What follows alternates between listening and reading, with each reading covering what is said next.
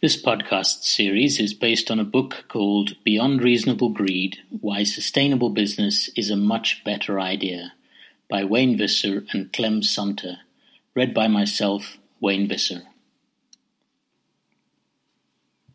Key uncertainties.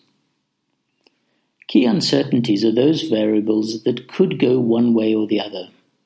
They are the key pivot points on which the future swivels. It is critical that we explore these because often their outcome depends partially on our choices and actions over the short term as well as longer term factors beyond our control. However, it is just as crucial to realize that the future contains unknown unknowns. These wild cards come out of the blue and can make a huge difference. In other words, beware of placing too much faith in our powers of foresight. The future can always surprise us. With the qualification just expressed in mind, we have identified seven key uncertainties willingness to share power, the direction of innovation, economic and trade policy developments, political maturity, the rate of environmental decline, social unrest, and lifestyle choices. Willingness to share power. One of the things that made South Africa's transition to democracy so remarkable was that F.W. de Klerk was prepared to surrender his position of supreme power as president in the interests of the country's future. He had the strategic insight to realize that holding on to power in a pariah state would sooner or later result in civil war and unnecessary bloodshed. The temporary power sharing arrangement negotiated between de Klerk and Nelson Mandela was the only sane solution, but it took great courage and vision to let go of control and begin to trust those formerly regarded as enemies. Business faces the same dilemma. Either they continue to cling to their already awesome power and dominance in the world at the expense of future environmental and social sustainability, or they have the wisdom to start sharing that power with developing countries, with local communities, with environmental interest groups, and so on. The key uncertainty is the extent to which lion minded businesses will realize that their current winner takes all path is a path towards self destruction, and that power sharing is the only sustainable way forward. Equally, a key uncertainty overhangs the attitude of the West, particularly America, in promoting a more democratic system of world governance. Will the UN Security Council be modified with this in mind? The direction of innovation. The techno-scientific boom is a rule of the game. What remains uncertain, however, is the direction that this spring tide of innovation is going to make. In the same way that nuclear energy can power whole cities while nuclear weapons can destroy them in seconds, we are increasingly faced with ethical choices in our use of technology. Some types of biotechnology can help clean up pollution while other kinds increase the dependence of already marginalized farmers on multinational chemical companies. On the one hand, more powerful personal computers combined with faster internet access has enabled small business to carve out global niches in a way that would have been impossible 20 years ago. On the other hand, software development in procurement programs has allowed large companies to rationalize the number of their suppliers which has resulted in many small companies being struck off the list. To some extent, technology is neutral. The direction in which we develop and apply it, however, is anything but neutral. Consider the current debate on the pros and cons of genetically modified food or the cloning of human beings, for example. Guided by the principles of sustainability, some of these dilemmas become less ambiguous expand the use of carbon-based fossil fuels by subsidization or invest in renewable energy. The former is environmentally unsustainable, so the answer is obvious. Install high-tech manufacturing facilities in a country with high unemployment or support labor intensive methods. The former is socially unsustainable, so the solution is self evident, or at least it should be in the future. The uncertainty lies in the extent to which governments and financial markets and ordinary consumers are going to support this trend towards sustainable technology. Economic and trade policy developments. Will we see economic reforms that put a cost on environmental degradation through eco taxes, or that help to lift people out of the poverty trap through basic income grants? Will speculators be given free rein to wreak havoc with international markets and national economies, or will they be reined in through Tobin taxes? Will parallel currencies be supported and promoted as a way of empowering local communities?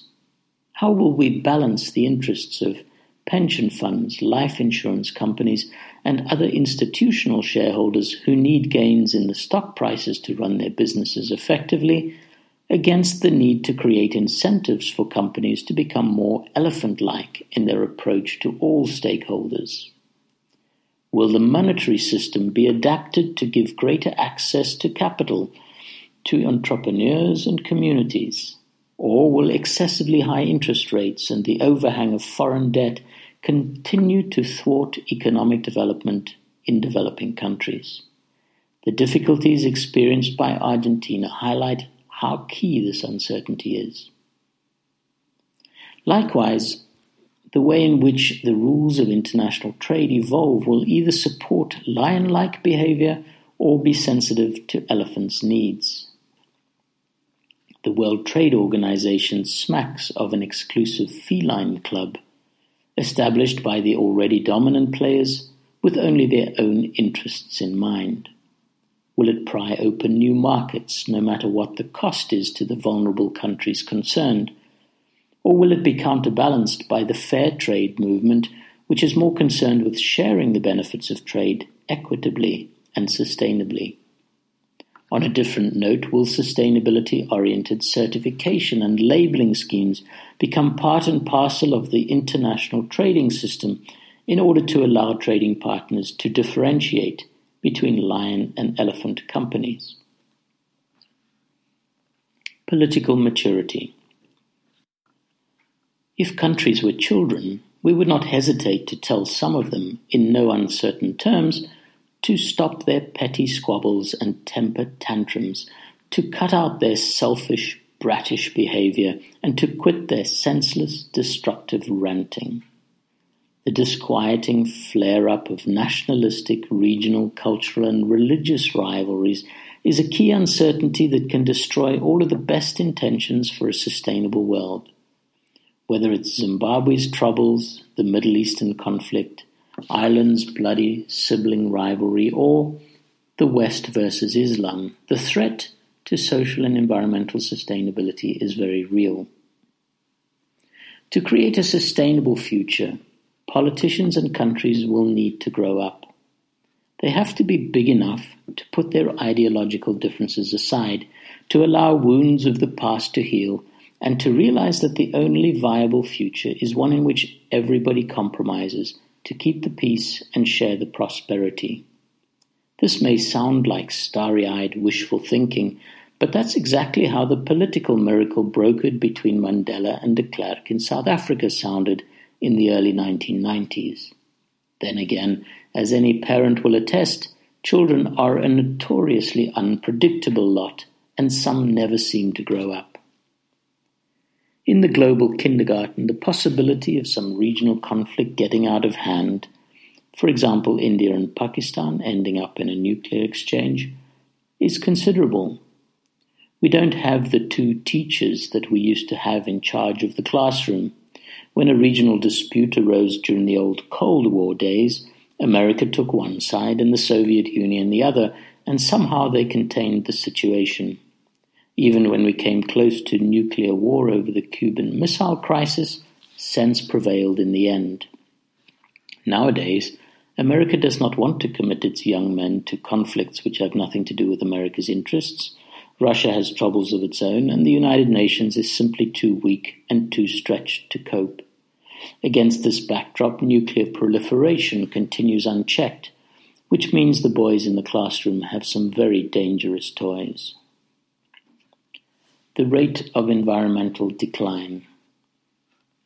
The current decline of virtually every ecosystem on the planet is only in dispute by those who choose, usually for conveniently selfish reasons, to turn a blind eye to the overwhelming body of scientific evidence that is mounting up day by day. Facts and figures aside, it is common sense. Virtually every substance on the earth is a potential poison. It is just a matter of concentration. In other words, there is a certain threshold beyond which almost all substances are toxic to life, including the human body. Since everything on earth disperses but nothing disappears, our biggest problem is that persistent substances, like many chemicals and heavy metals, are steadily building up in our environment. It's only a matter of time before they become toxic we are reminded of the African tale of the Earth Mother placing a fig tree into the care of a troop of monkeys. However, the monkeys not only ate the fruit, they stripped the bark and broke off all the branches as well. In other words, they went beyond reasonable greed. When the Earth Mother returned, the fig tree had withered and died, and the skeletons of the monkeys lay scattered on the ground. What is uncertain is the rate of environmental decline and exactly when we will start to feel the system biting back, when crop yields will plummet or fishing stocks pass the point of no return, or wild swings in weather patterns become the norm, or chemicals in the environment start manifesting as health defects in humans. The natural step calls these feedback loops hitting the walls of the funnel. Another uncertainty is whether it will be too late to take corrective action by the time the problem becomes obvious. For instance, even if the whole world stopped emitting greenhouse gases tomorrow, we would still feel the effects of the damage already done for centuries to come. Will we be like the many species who perished in the last ice age? By the time they noticed the temperature change, they could not adapt quickly enough. Social unrest. The past 100 years of industrial development have been building up to a situation of intolerable social inequity. The widening gap between the haves and the have nots, now exacerbated by the digital divide, is a breeding ground for social discontent. We should be heeding the lessons of history. After all, how many popular revolts have been directed against unjust rule and too great a concentration of wealth and power. And yet, this is exactly the kind of situation we find in our world today. Between the first and third worlds, between billionaire tycoons and slave wage workers, between the Wabenzi, the Mercedes driving politicians, and their starving, unemployed constituents. Are the anti globalization protests of Seattle and the terror attacks of September 11th merely a hint of what is to come? How much longer will the billions of poor people in developing countries put their faith in the hollow promises of the trickle down economics of globalization? Can the materialistic goals of American free market capitalism ever be reconciled with the cultural traditions of the Islamic Middle East? We are at a critical stage in the world's history, somewhere just below the boiling point, when a few degrees one way or the other could make all the difference. The difference between social unrest boiling over or simmering down. However, there is something that moves social unrest straight up the uncertainty charts to a prime position the change in the mathematics of destruction. It is now quite possible for some shadowy cult of extremely evil people to gain access to weapons of mass destruction nuclear, biological, or chemical. E equals mc squared is a genie which will never be put back in the bottle. Extremist cults and terrorist organizations will exploit social unrest as a launch pad for their evil deeds. Thus, a requirement for a peaceful world is a level of social stability which allows nations to cooperate in establishing an effective global intelligence network against such criminals. Lifestyle choices. The simple illusion of lion friendly capitalism that has kept most of the world under a spell for the last 50 years is that we can have our cake and eat it.